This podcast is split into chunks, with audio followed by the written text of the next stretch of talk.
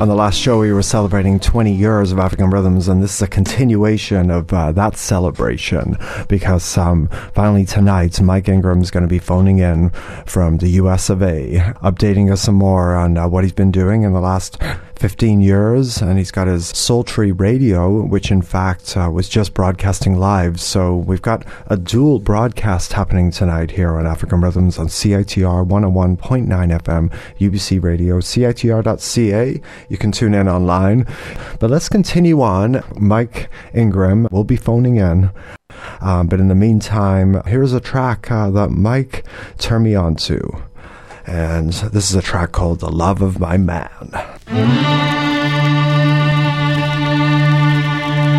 The love of my man.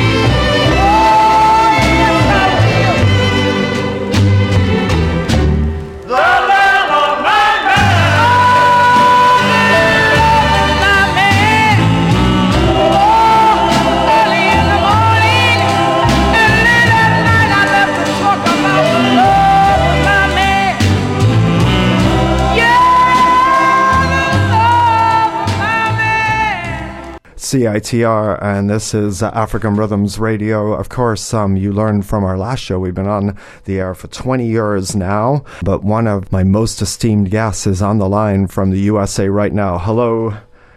What's up, Dave? Hello, Michael. Got it, brother. well, it's great that uh, we finally uh, got to do a full on show together. Indeed, indeed. Yeah, well, no. that's some really good stuff. So, as uh, we were saying in the last show, so you've been uh, doing uh, Sultry Radio, and uh, where is uh, where are you living now exactly? I am in the Philadelphia suburbs right now. When I decided to do a music show again, I had already been versed in doing on-air radio. I was part of a three-man team. Well, firstly, I have to preface this by saying, in my current profession, where I work as editor of Black Athlete Sports Network, Mm. um, they had started their radio arm, and they wanted to know who would like to do a show. So I Mhm. took two of my colleagues at the time when I was working at the Philadelphia Tribune, which is the oldest uh, continuous black newspaper in America. and the three of us we called the show the Sports MCs.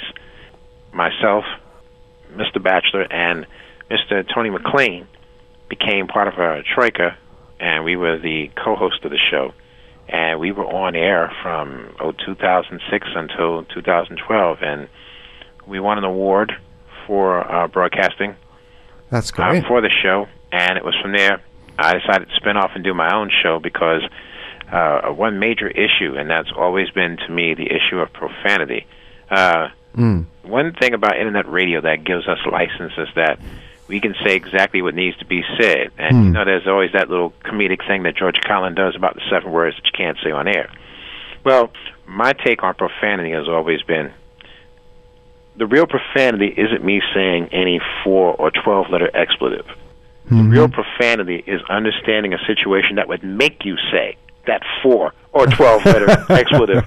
And that's where the politics came in and that's where we took a dramatic turn that differed from where Bachelor Pad wanted to go and that's why I decided to do my own show where I could say that a real profanity is a 102 year old black woman having to stand in line six hours to vote in the hot sun in Florida that's almost as hot as she is old Yeah, and that indeed. nobody's trying to do anything about it because they're hoping that she'll die.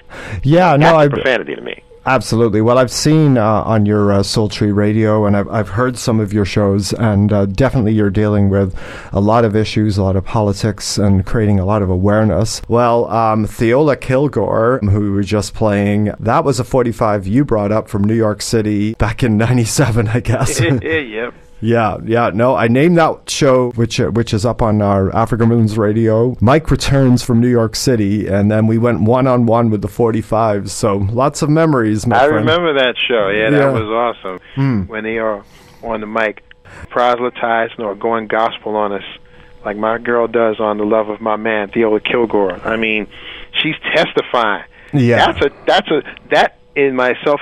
I'm thinking it's it's a prayer when she gets up there and starts singing like that. It's like if I ever ran into a girl that would love me like she sang, it'd be all over. I'm like, in baby, just take it all. So I got you in. no, for sure. I mean, all these years later, um, Theola Kilgore is resonating with me, and I'm just shaking my head, going, "Man, there's people coming in my store all the time, buying up every Etta James record I got." But Theola Kilgore never even got to make an album, you know, and she she had some chops too. But you know, check out this next woman, Dee Edwards, and I can deal with it. I think this is going to move uh, not only our souls, but our listeners' souls indeed. Alrighty. Oh,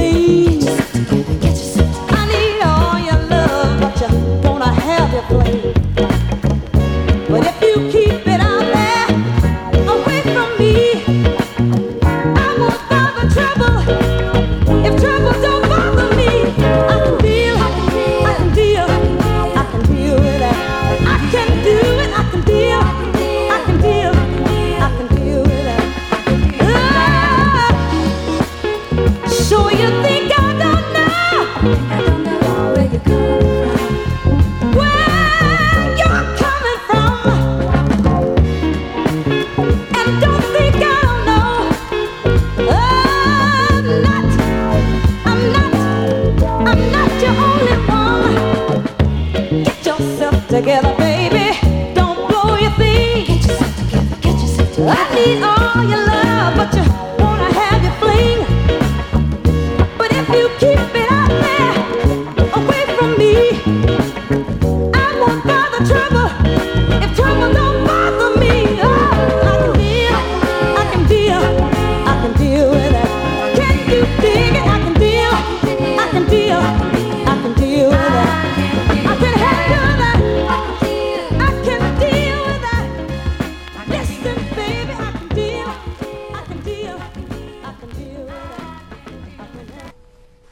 Um, but also, um, you're uh, doing your all music shows. Yeah, and, the music um, morphed from that, David. And, yeah. uh, and the cool part about it was that it was going to be a one-time thing. It was something I was only going to do once a month at the last Sunday of the month to recognize because we wanted to recognize the old school. There was a time where uh, we lost all the major black stations in the states, at least on my side of the coastline. Hmm. Uh, you might remember WBLS, which for a long time was, and what they want to call urban contemporary, whatever, that died. It was bought up by a sports conglomerate, Right. as, as well as another couple of stations, and they were dropping like flies. And this was something that was part of the New York scene. Well, hell, as long as I've been born. Yeah. And you know, to, to see something like that go was really depressing, and it's it was just another reminder that culturally uh, there was something bereft in all of this because it was when these companies folded up that people like Etta James were dying, and it's like, how could you not give uh, Etta James proper respect? When I could remember when Marvin Gaye's murder happened, when he was killed by his father, Mm. and, and Frankie Crocker, who was an internationally known disc jockey, but he was also Yes. a program director at Frankie Crocker. made sure Frankie Crocker made sure that day that Marvin was murdered that the story was straight. Yeah. He he made sure everybody understood what was going on underneath all of this, and he didn't sugarcoat anything. And had that been put in the hands of someone else, it surely would have had, let's just say, a different tone to it. But because Frankie Crocker was there to put it in its proper perspective, the story was kept tight, and the truth was maintained inspe- in- in- instead of some hyperbole or some other kind of other negative stuff coming out that someone else would have ran with just to get headlines instead of telling the truth.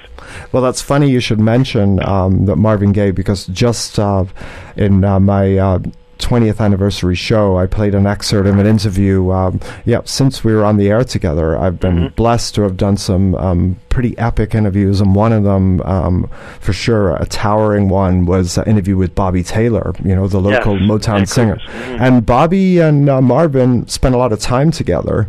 Um, in fact, um, he comes out in the interview. Um, well, not only, I mean, I've backed a lot of the stuff up with facts since, Sure. but, but but Bobby Taylor uh, had a hand in writing ABC and I Want You Back. Yeah, I know he did. Yeah, which, which which itself, you know, but then again, you know, he brought Michael to the label and was Mm-hmm. the producer of, of them in the beginning, so it shouldn't be that big of a surprise. But Exactly. can you imagine how you would feel, Michael, um, now living in Hong Kong? Imagine how bitter you could feel about never getting a penny in royalties from that. I mean, you know, we're po- what are we talking? A million dollars, maybe even on the low side. Oh, you Oh, know? I mean, and, and we're not even talking. That's that's that's not even low low with a Yeah. capital L. I mean, it's it's it's shameful yeah, that the the myth, you know, and that Diana Ross perpetuated it for as many years as she did about how she discovered them, and you know, most Yeah. people who know knew that that wasn't true, but they never let the truth get in the way of a good story. Well, I mean, you just talk about some exploitation. I mean, the, the way Bobby Taylor says it, for one thing, um, he doesn't completely blame Berry Gordy, but, you know, the powers that be, because of how powerful and the big business interests. Yeah. I always learned as a kid, honor thy father and thy mother. And it doesn't say, I don't care what they do. Honor what the Bible says. The Bible says that. It doesn't say only if they or only if she. It doesn't say that. It says honor thy father and thy mother. So I don't care what they do. You won't have to pay for it. If you do what that Bible tells you to.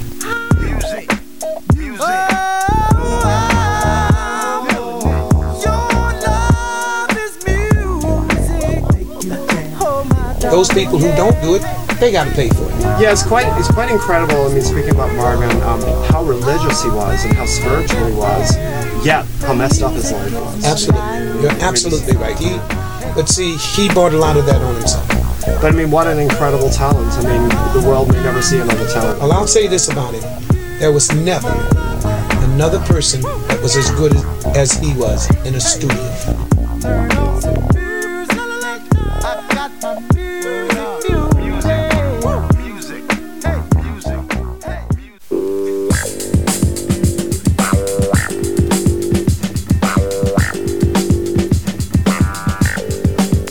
So anyhow, uh, where was I? Where, where were we? Um, We're talking about the Jackson. Uh, No. Was that what they were called? no, no, Uh, no, the were- Jackson. the Jackson sisters. Yeah, yeah, yeah. The called, Jackson but sisters. that- you know, a- a- after I did that, then you know, I, I told you that uh, um, Mac David asked me to do that. Yeah. For Curb, his name was Mike Curb. I knew Yeah. I was going to remember it. Yeah, yeah. Mike Curb, who became the Lieutenant Governor of California. Yeah, yeah. right? But he was the one that was that was the catalyst for the um, Osmond Brothers Yeah. when they did One Bad Apple, which was a piece of a doo doo of a song. Well, isn't it kind of a rip off of the Jackson? It was a rip off of the Jacksons, and that's what Mike did. Mike was known for that. Yeah. So when I came over and did this one song, Yeah. right, they were so thankful that I did it, you know, because it it helped Mac get out of something. There. Yeah. And I helped Mac get out of Mac and I. We, we stayed friends up until the day he passed. Yeah, well, you know, I mean, the Jackson sisters, actually, they have legendary cult status sisters. Yeah. That record they did back then, uh, I Believe in Miracles. Um, You know whose song that was? Whose song was that? That was my song. That's a great I'm still track. getting paid to this day for that. Well, it's a big track. I mean, in, in Japan, uh, they love that, you know.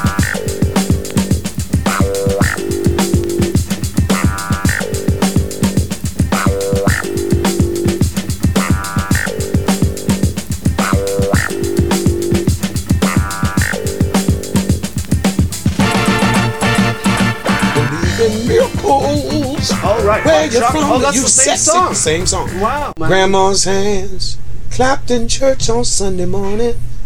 Grandma's hands used to ache sometime and swell. Grandma's hands used to issue out a warning. She said, Hattie, don't you hit that boy. What you wanna smack him for? He has just, I mean, he's going into his pockets just to help and give me something that I had, couldn't find and see. And I think you'll wonder. I mean, the, the stuff that you that you keep, you keep our music alive by keeping those vinyls. Yeah. And people go down and see this young man. Um, but uh, some other interesting things that Bobby Taylor had to say was that he actually had to lip sync for Marvin a couple times because you know Marvin and getting on stage and not showing Yep. up and all of that, you know. Sure. So and then interestingly, right after I played that, I, I played my excerpt of Bobby singing "What's Going On" live in Vancouver. There's Bobby Taylor. Uh, you guys really need to listen to African Rhythm Radio at CITR 101.9 FM with the great David Love Jones.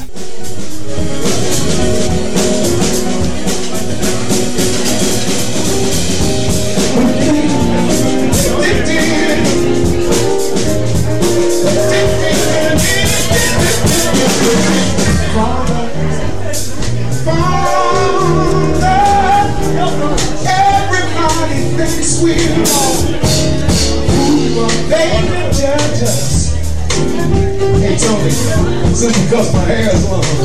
You know you to find a way to some understanding here today. Oh,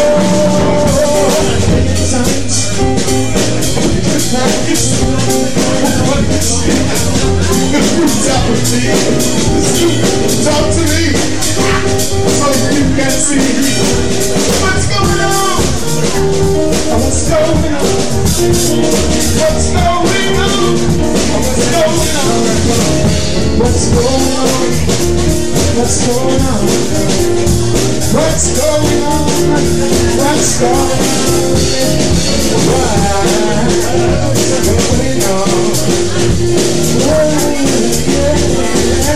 What's going on? What's going on? What's going on? Yeah, that's just one moment, Michael. Another moment, Rachelle Ferrell. I, I um, got her to phone into the show. Yes. Um, she is actually, um, you talk about people who've been mistreated in the business. She, since she left Capitol Blue Note, not a wad out, nothing. Like she's talked about putting stuff out on her own label. She plays Montreux Jazz Fest. She regularly plays Washington, uh, a gig, Yeah. uh, yearly gig. Uh, yeah, Rachelle Ferrell, amazing. Um, I got an interview with her, really profound. Okay, I think that that's really cool that you know you've been able to keep that, and really you haven't really in this day and age where things, if you will, are becoming more and more formularized. It seems, you know. Um, for, formula. I, I'm all I'm all mixed up with my yeah. word. I got you. yeah, but you're absolutely right, and and they they tend to stick to the formula like it's the the last, you know, breath of air because it's more about the money than it is the music. Yeah. Well, I hope you and uh, I'm sure you're never going to let that mess with what you're all about. And I have a profound amount of respect for that. Thank you. Thank you. Yeah. I appreciate that. I mean, no, it's that's not that's not my route, and it's not why I do what I do, and it doesn't really speak at all the way that they approach music. Uh, the industry approaches music doesn't speak at all to to my spirit, and it just doesn't resonate with my purpose.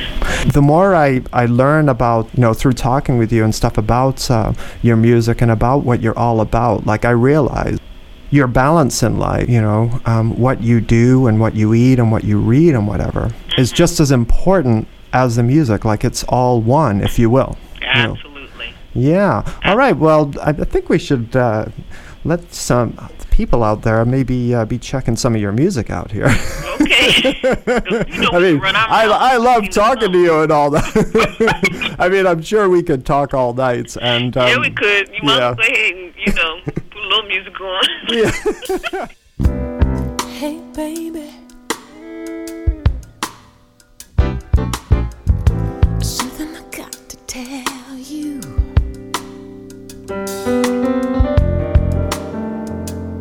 It ain't easy, but it's true.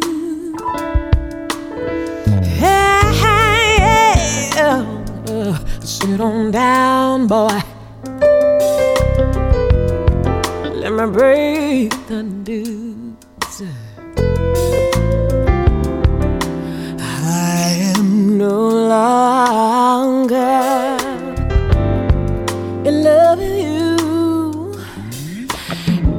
why I gotta go.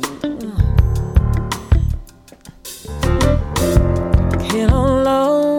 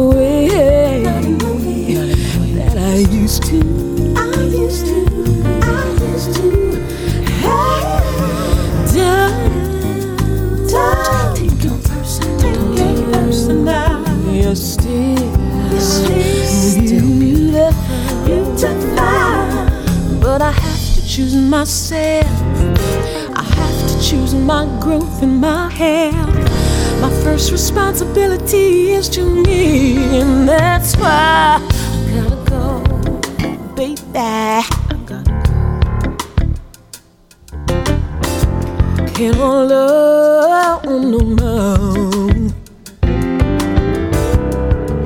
Trying everything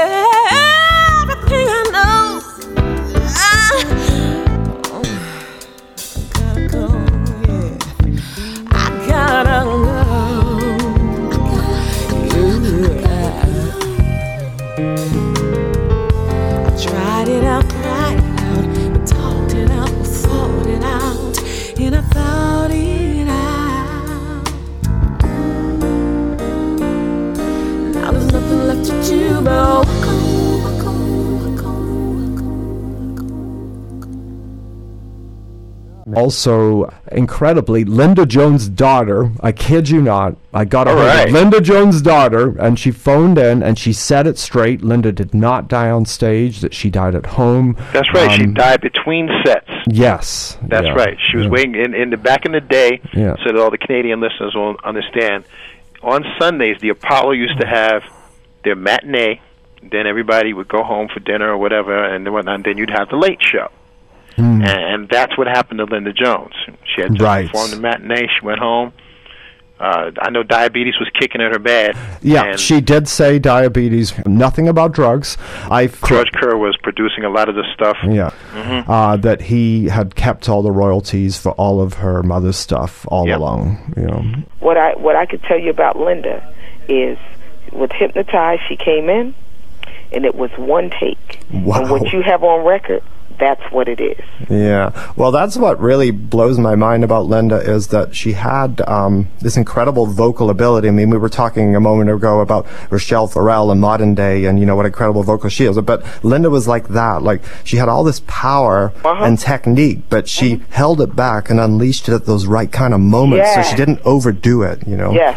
And uh, here, the next track we're going to play is kind of an example of that. What have, what have I done What have to I make you mad? make you know, like it's this powerful kind of groove going on, but she kind of holds something back and then unleashes it, uh, you know, in suitable kind of a way. But I think that she obviously learned, you know, I mean, when she, uh, like won at the Apollo or whatever. I mean, obviously she learned how to perform. She learned how to, you know, draw an audience in. She learned uh, the craft, you know. Mm-hmm. Yeah, I mean, I don't know really who she learned it from or, or how that all came about. You know what? Uh, from what I understand, and just from my family and and everything, it, it's it's that was just a part of her. You know, like I said, her passion was just incredible, and you know, it kind of when you're listening to the the records, it jumps off at it jumps out at you. You know, it's what it is, and uh, she just she there was no fear, you know, in her approach. She just whatever came, that's what you got. So yeah, it was a pure, natural, beautiful gift. very pure, very pure. Yeah. All right, ladies and gentlemen, you're listening to uh, David Love Jones. The show is African Rhythms, and of course, we're on CITR 101.9 FM. All right, Terry. Well, let's drop a, let's drop a tracks from Linda for them right now. Okay. All right. What have I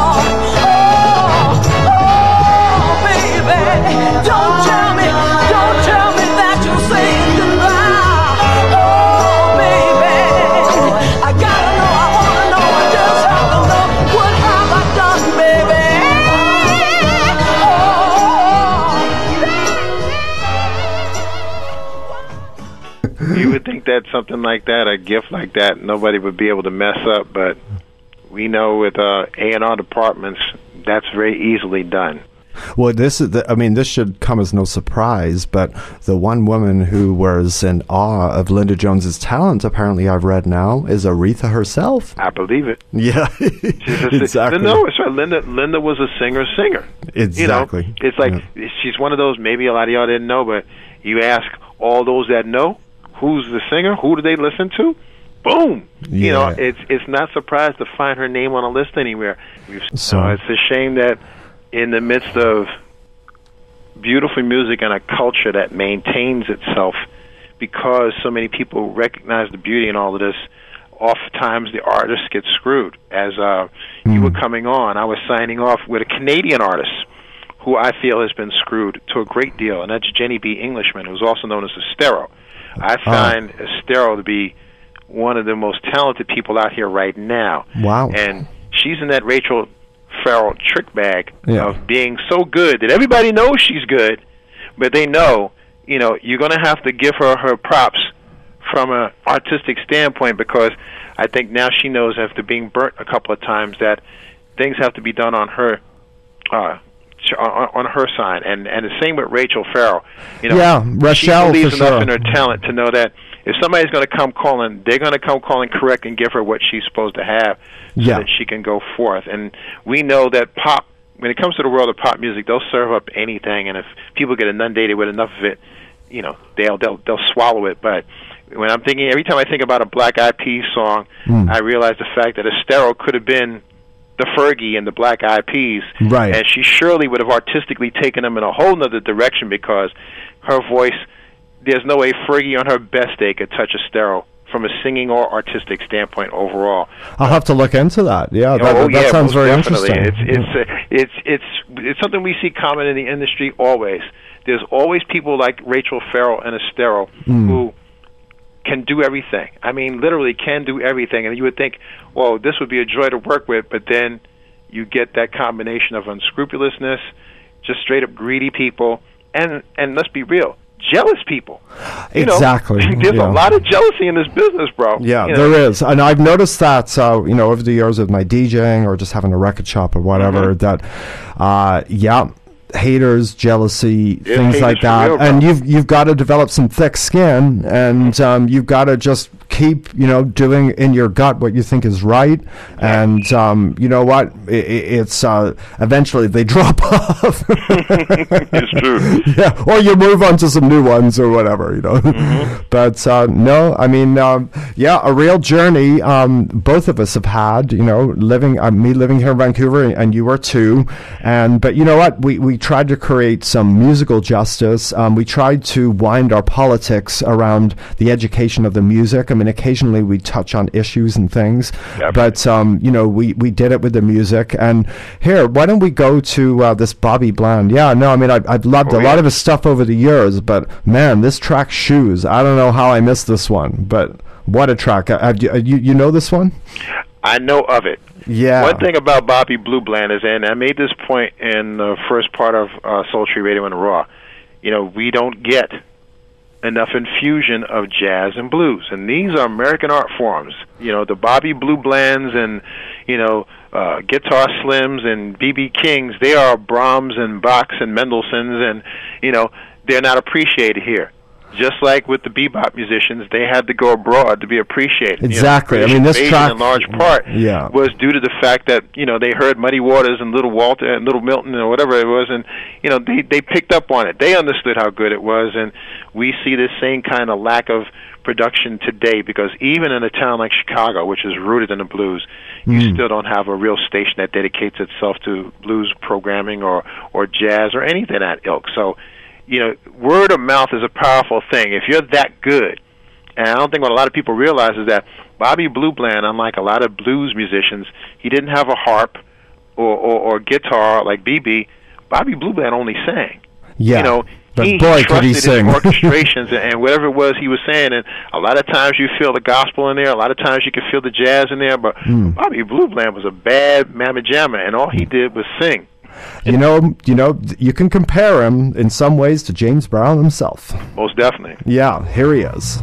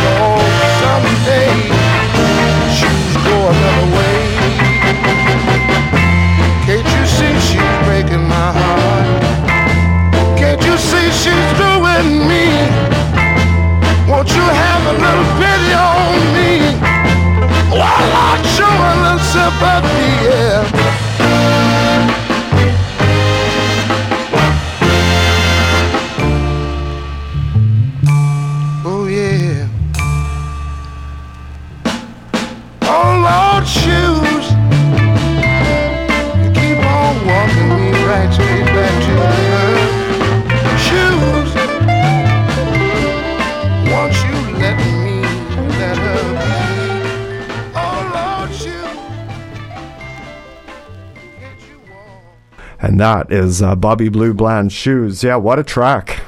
it's inc- it's in uh, it's incredible stuff, you know, smooth and Carolina shag music is what Mike says it is. Well, you know, Carolina shag is one of those subcultures, or one of those musics that is fiercely local. You know, a lot of times, stuff we hear, like, um, how can I put it?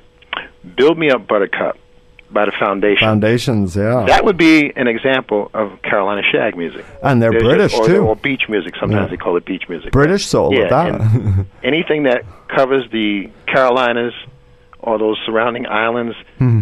grooves like that, they call that beach music and whatnot, and it's and it's been a staple for almost 30, 40 years now. Right, there's that California um, kind of beach music scene too, right? Exactly. Yeah, yeah, no, that's definitely. Well, you know, I guess in truth, um, this soul music, um, the way people have envisioned it and played it and whatever, is certainly quite different, as we were saying, um, in North America than in England. You know, I mean, I mean, s- sure, there is some young folk coming up now that are getting into kind of the northern soul sounds, and that's the current northern soul scene. Or you've also got some guys, and uh, I, I do this uh, myself too. Um, the funk forty five sets are kind of become Mhm. popular too. You know, so that's another thing that's come up in the last few years.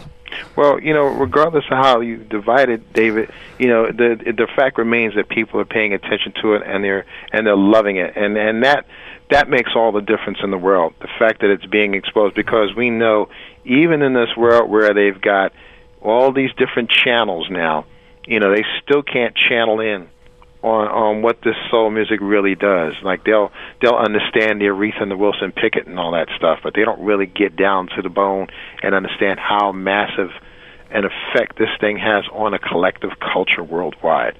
Well, this is it. I mean, you know, when when you have some ability to be able to pick a good soul song, have some ability to be able to learn about unknowns and unknown labels and producers and songwriters and be able to put that all together into sets of music. Big up to people for having this love because it's it's kept it alive.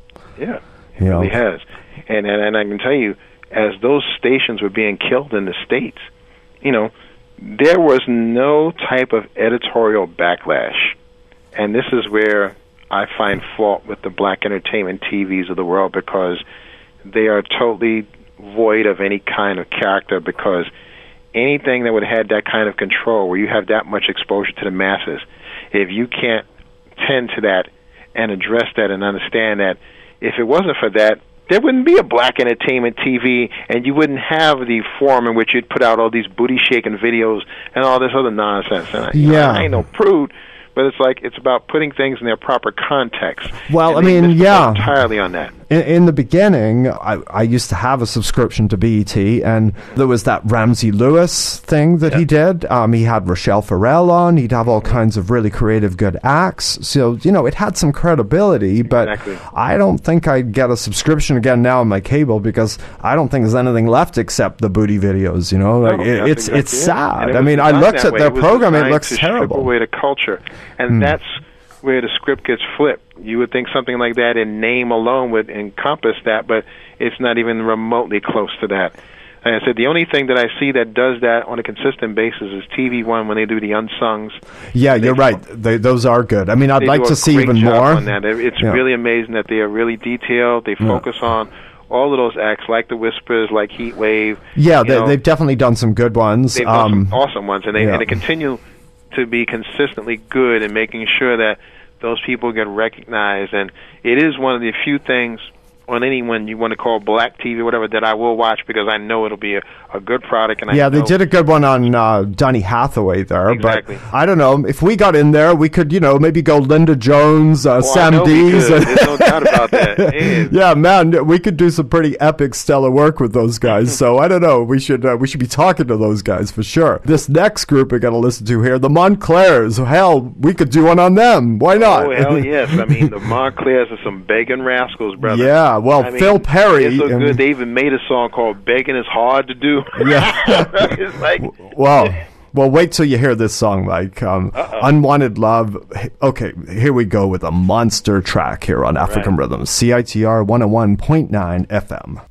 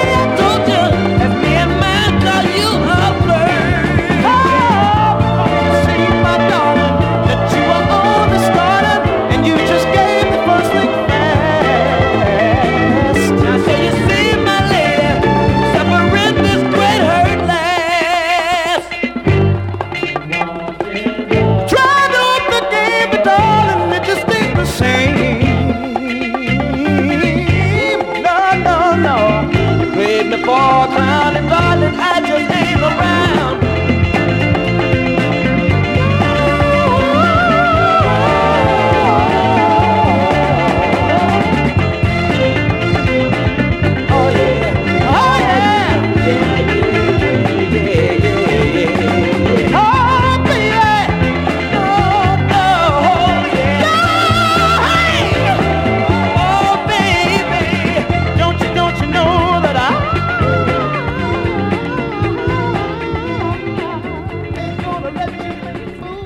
company that uh, worked them was based out of Shreveport. I think actually from Baltimore. I'm not sure. I have to double check that myself. Yeah. But um, that's that track's from the Dreaming Out of Season, the Dreaming's Out of Season album, and, and Dreaming's Out of Season was a a, song that was getting played consistently on the New York Soul station WWRL. That I remember specifically. There's some definite begging going on in that song. Oh, there was some serious begging going on there, and and the track that you brought out, "Ease the Pain," was just that's a mammoth track and stuff. Yeah. In terms of the harmony and the presentation and all of that, so Man, I tell you, one of the tracks back in the day when remastering a show, I realized that you turned me on to the Escorts. Yes. Um, which Jill Scott later on sampled for her track, Mhm. "Family Reunion." Man, uh, that that Escorts album. Um, yeah, I mean the tragedy of them being in jail. Well, you uh, know, if they were singing from jail, they was definitely begging. Like, you know, that's some deep stuff. But I'm telling you, man, look on my shoulder. That's got to be one of the best tracks Yeah, um, you've ever It's turned me on awesome to.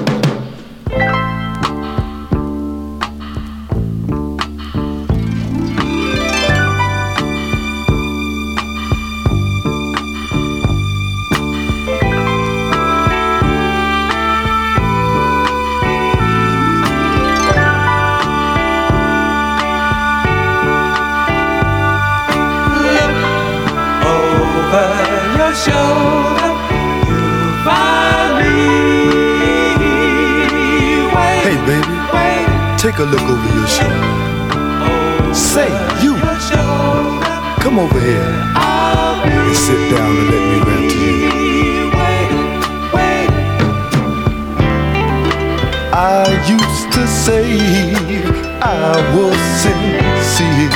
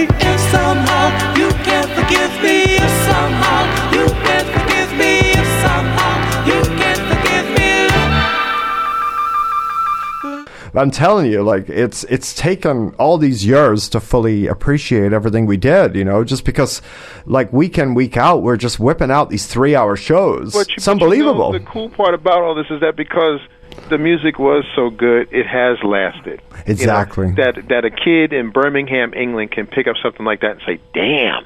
You know, and that same kid in Birmingham, Alabama, can pick up the song and say, "Damn!" Uh, that's that's the beauty of soul music. You know, Yeah. good is good. If you are good, you do this.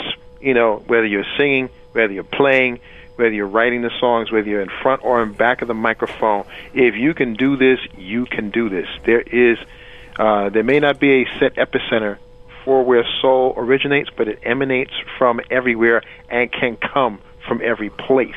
Yeah, and, and I felt indeed. the same about hip hop, even though you know many much of it centered in the Bronx and stuff like that. But it was coming from everywhere. I mean, that that itself was something that I did while I was there at CITR with the help of some of the staff there as they touched on that. Uh, I believe in '99 or 2000. But the long and short of it is, you know, this soul music is something that, you know, you can't fake it. That's Mhm. real stuff. Whether you hear 1970s chords and wah wah pedals, or or just somebody giving you some gut bucket vocals like what Bobby Blue Bland did, or or what my man any of the other singers do Hmm. when they are on the mic. I was just saying, big up to uh, all our listeners in the Philadelphia area and all around. All right. Yeah, and Yeah, uh, our listeners out there in the world. over in Canada and whatnot, because we've we've Yeah. been blessed with a few Canadian listeners that have been digging us when we do our Sunday show on uh, on Blog Talk Radio from nine to eleven p.m. Oh, that's great. Yeah. Well, no, I've managed to pick up some listeners, done some networking in Northern Europe. Um, my, my friend, my friend Miguel over there, uh, made a, a nice uh, Labato uh, gentleman down in South Africa who uh, he really digs the Henry Miller mixes. So Mhm. that's nice. I, I did a nice Henry Miller mix. Well, remember that Find Your Rhythm one with Pharoah Yeah. Sanders on saxophone. So Yeah, I remember that. yeah, that that one's back up on our. Um, yeah, your comments about about uh, Henry Miller's philosophy in life are pretty profound in itself. But yeah, as we were saying in the break, it'd be nice to some of our deeper dialogue to just actually just get it all down in writing and maybe even into a book or something. Because I think the work we did, um, especially if we edit it down, we could come up with some pretty interesting insights. And I think the written word, because indeed Mike is now a uh, published author and going on to your second book, in fact. Yeah, uh, the second book will be out, I believe, sometime in February. It's science fiction called The Heroes of Harmony Corners. Part one, the first book, Imitation in Life, is a an exercise in pop culture where we refer movies and there are lines from movies that are the actual punchlines to things that we bring up, whether they be of a political nature or having to do with music or sports or what have you. Hmm. You know, it's with, with the, the saying is just because they're celluloid doesn't mean they're not out to get you, and that's the premise of the book. And I It's think po- you might find some humor in there, but it's been doing well. Yeah, And, uh, you can get it on Amazon. It's available on Amazon, and Yeah. you can also download it via Kindle. Imitation and Life is the name of the book. And that's Michael Lewis Ingram is your full name. Yeah. No, that's fantastic. No, I, I'm really um, impressed. The things you've accomplished in life, Mike, it's uh, inspiration to all of us for sure. Just keeps me off the streets, bro. Yeah. All right. Well, get out, Mitty Collier. We're about to get pretty raunchy here, but uh, this is some rough and tumble soul right here. Um, what do you know about? Uh, well, I, I, what do you know about this song? Is this well, I know when Mitty moved over to Chess because Mm. she's been singing for Chess for a long time. She has great tracks. I mean, the epic track, I Had a Talk with My Man, which Indeed. was a secular version of Yeah. the song I Had to Talk with My God last night, right. consistent with the 1950s, you know, acts who were trying to walk that line between, you know, does gospel, you know, pay off in the soul vein or is it blasphemous? You know, it's it's one of those crazy things, and it's part of the demons that got into Marvin Gaye's father. To be totally truthful about it, but in Mitty's case, you know, she had been singing for Chess for a while, and with Etta's success, when Etta did the At Last album, you know, Minnie decided to go in that direction, and I think on this tune here, that first 30 or 40 seconds of the song, it's definitely more Etta than it is Mitty. I mean, not to say Mm. that, that Mitty's not true to herself in this song, but you hear her, you hear the haunch, the, the raunchy ass horns that you would have heard, and I want to make love to you, on even more production vein, and yeah, Hmm. she's like Etta and Laura Lee was when Laura sang "Dirty Old Man" or "You Dirty Man," like get out. you know, it's like she starts the song and whatnot. It's like it's it's it's clear from the first few seconds what has already happened, and Mitty's just yeah, well, indeed. I mean, I guess. I guess the message um, we've got here for our listeners is uh, Theola Kilgore, Mitty Collier. There's other deep soul like Etta. It needs to be heard, and here it is. We're going to hear it right now. all right.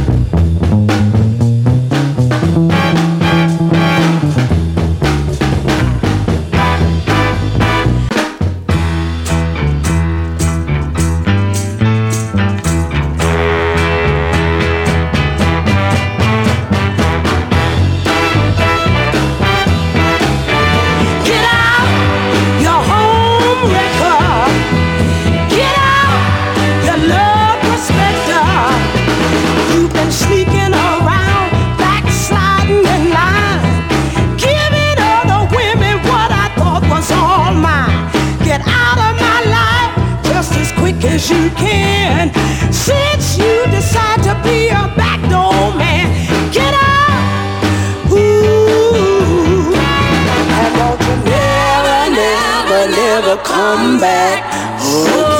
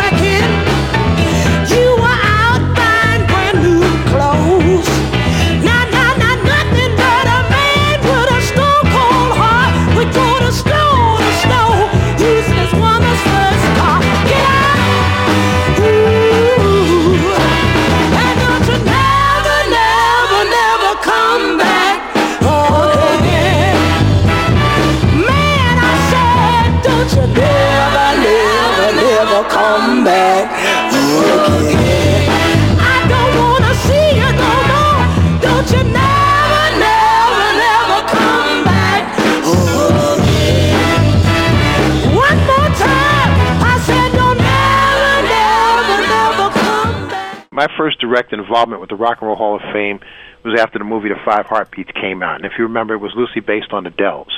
So Right. I, I had been talking That's- to Charles. Barksdale, and and uh, Barksdale had made it clear to me that you know he really didn't like the whole premise of the hall because they weren't recognizing not just him and performers like him, but they didn't pay attention to the early people like Wynonie Harris and Roy Brown, Bull Hmm. Moose Jackson, folks like that, who were who were creating the grooves that eventually Bill Haley and the Comets would jump on.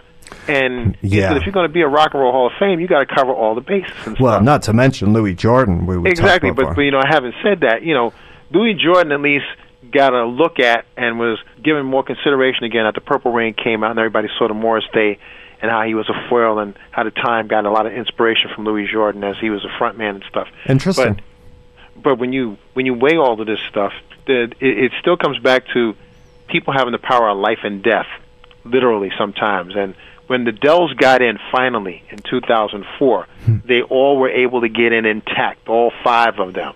You know, I and see. it's it's just sad when you know that somebody should have should have gotten their roses while they were alive to smell them, and Yeah. that they would deliberately, in some cases, wait for people to die before they'll say, "Oh yeah, you know, by all the, by by by by the way, these, these guys were good or these girls were good, and well, we're going to recognize them." You know, it would be nice to recognize them while everybody's alive to take their bow. Well, you'd have to say dirt on their graves. You'd have to say that about you know somebody like Sam Dees too. You know that he's still here in America and Mm-hmm. he's made a couple of gospel CDs more recently. Um, the production on them was not particularly epic because he's Right. very isolated and Yeah, I can't believe it, but Yeah. see, it, it thanks to cyberspace, we now have some place to redress a balance, even if for nothing else in the mind of the artist, to make them understand that they are loved. Because a lot of times, you know, when we're doing these things, when we do anything from an artistic standpoint, it's not so much that we're doing it for ourselves, it's whatever it is that's in us that comes out of us.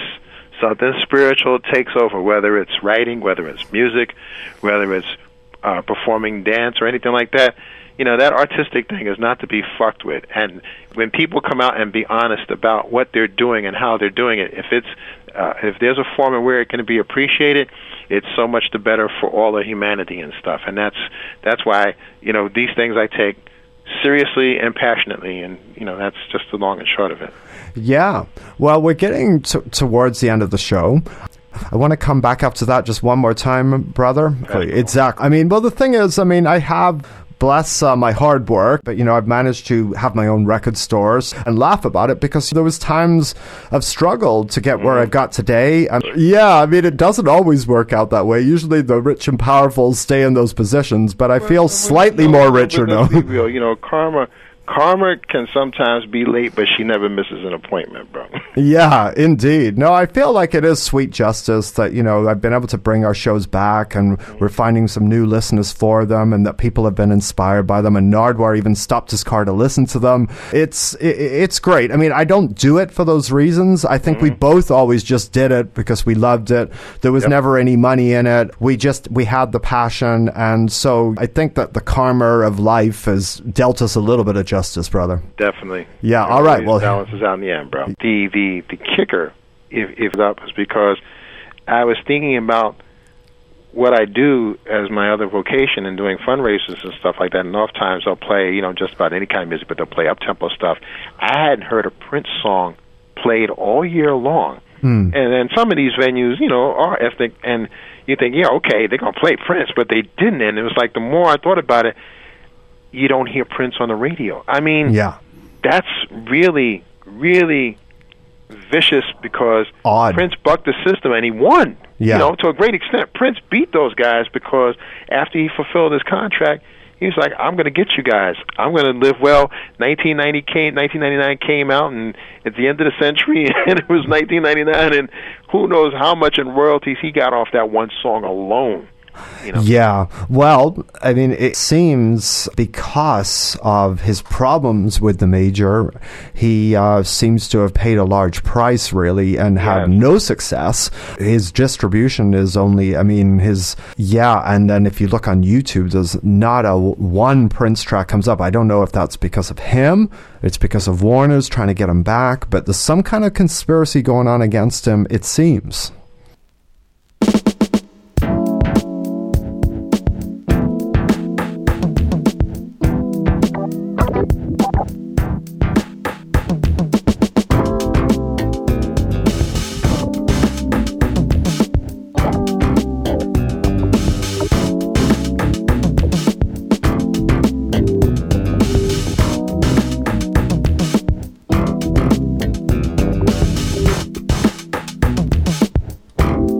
Dorothy was a waitress on the promenade.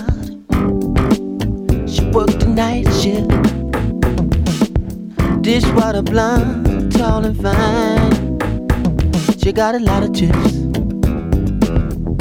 Well, earlier I've been talking stuff in a violent room, fighting with lovers past.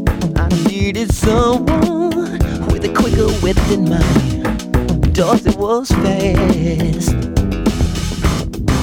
Well, I ordered. Yeah, let me get a fruit cocktail. I ain't too hungry. Dorothy laughed. She said, "Sound like a real man to me. You're kinda cute. You wanna take a bath?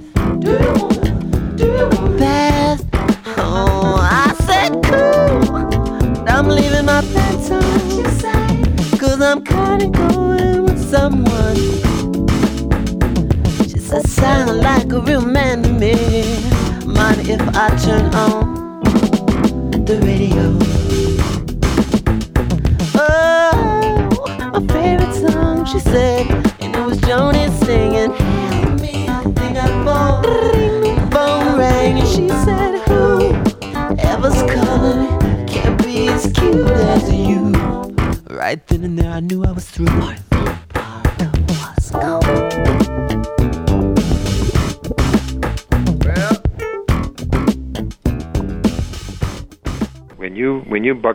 Like that, you always pay a price. It wasn't just some sort of act when he was writing "slave" on his face. He really was, and you, if you if you hmm. heard his material prior to him finishing up his contract, from the time he did that, it really wasn't up to snuff. It Wasn't was like- impressive. It was somebody who was just doing their job, fulfilling their whatever, and then boom, he was gone. And then once he was free of that, his artistic thing just rejuvenated again. But the fact that you can still make money by word of mouth, is the essence of a true artist. And everybody knows if Prince decides he's going to do a show, it's going to sell out. You know, he doesn't need the mainstream media to keep feeding him, which is something that every artist would live and kill for, pretty much.